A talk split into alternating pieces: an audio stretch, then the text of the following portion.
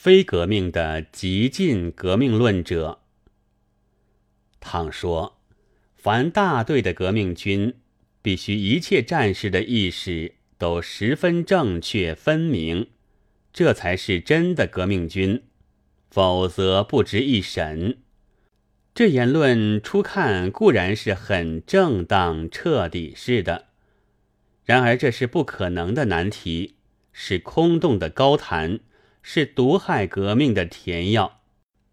譬如在帝国主义的主宰之下，比不容训练大众个个有了人类之爱，然后笑嘻嘻的拱手变为大同世界一样。在革命者们所反抗的势力之下，也绝不容用言论或行动，使大多数人统得到正确的意识。所以，每一革命部队的突起，战士大抵不过是反抗现状这一种意思，大略相同，终极目的是极为奇异的，或者为社会。或者为小集团，或者为一个爱人，或者为自己，或者简直为了自杀。然而，革命军仍然能够前行，因为在进军的途中，对于敌人，个人主义者所发的子弹和集团主义者所发的子弹是一样的，能够致其死命。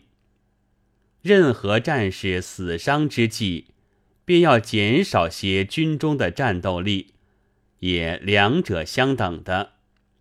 但自然，因为终极目的的不同，在行进时，也时时有人退伍，有人落荒，有人颓唐，有人叛变。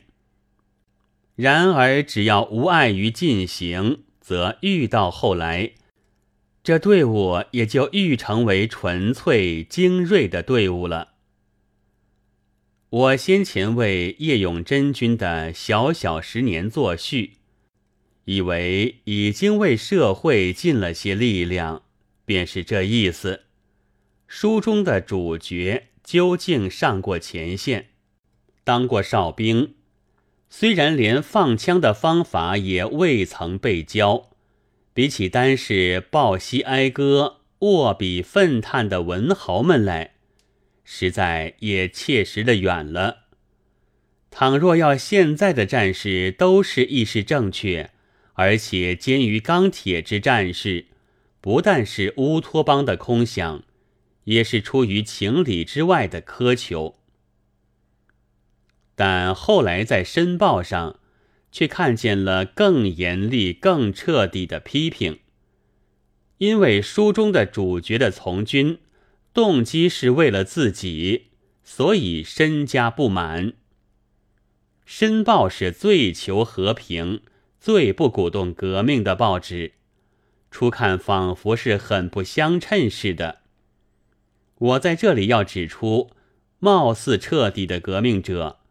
而其实是极不革命或有害革命的个人主义的论客来，使那批评的灵魂和报纸的躯壳正相适合。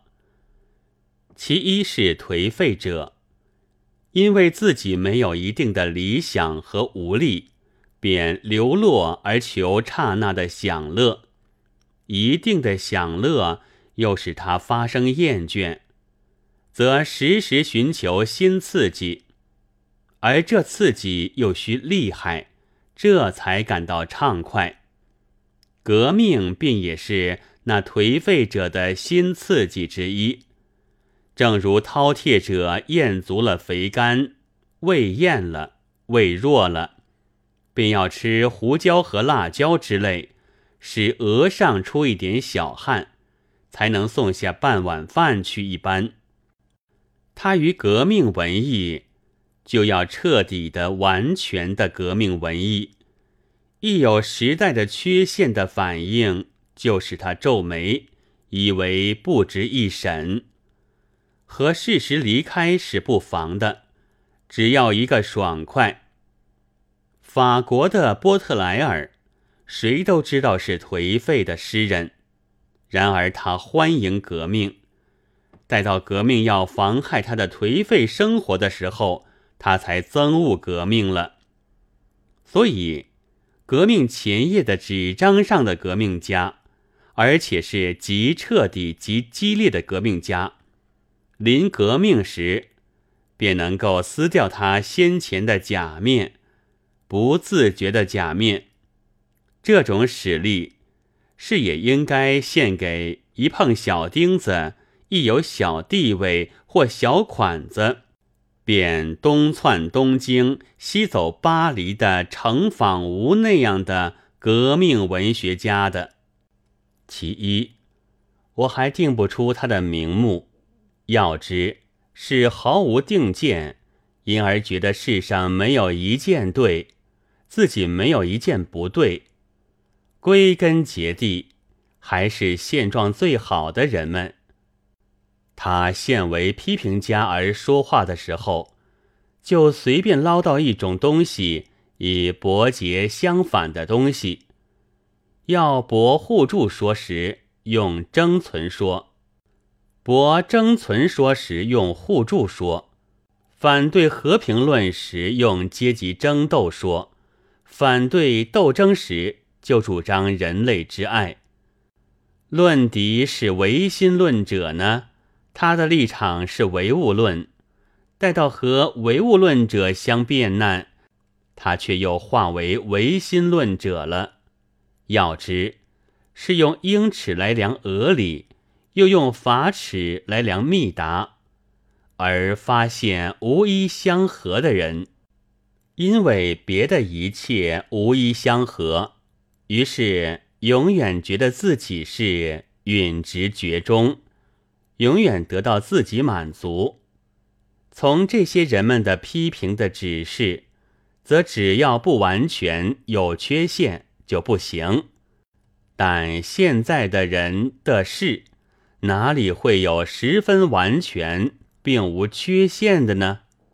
为万全计，就只好毫不动弹。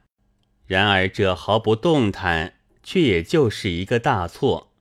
总之，做人之道是非常之繁难了。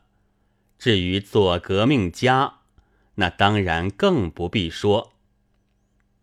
申报的批评家对于小小十年，虽然要求彻底的革命的主角，但于社会科学的翻译是加以刻毒的冷嘲的。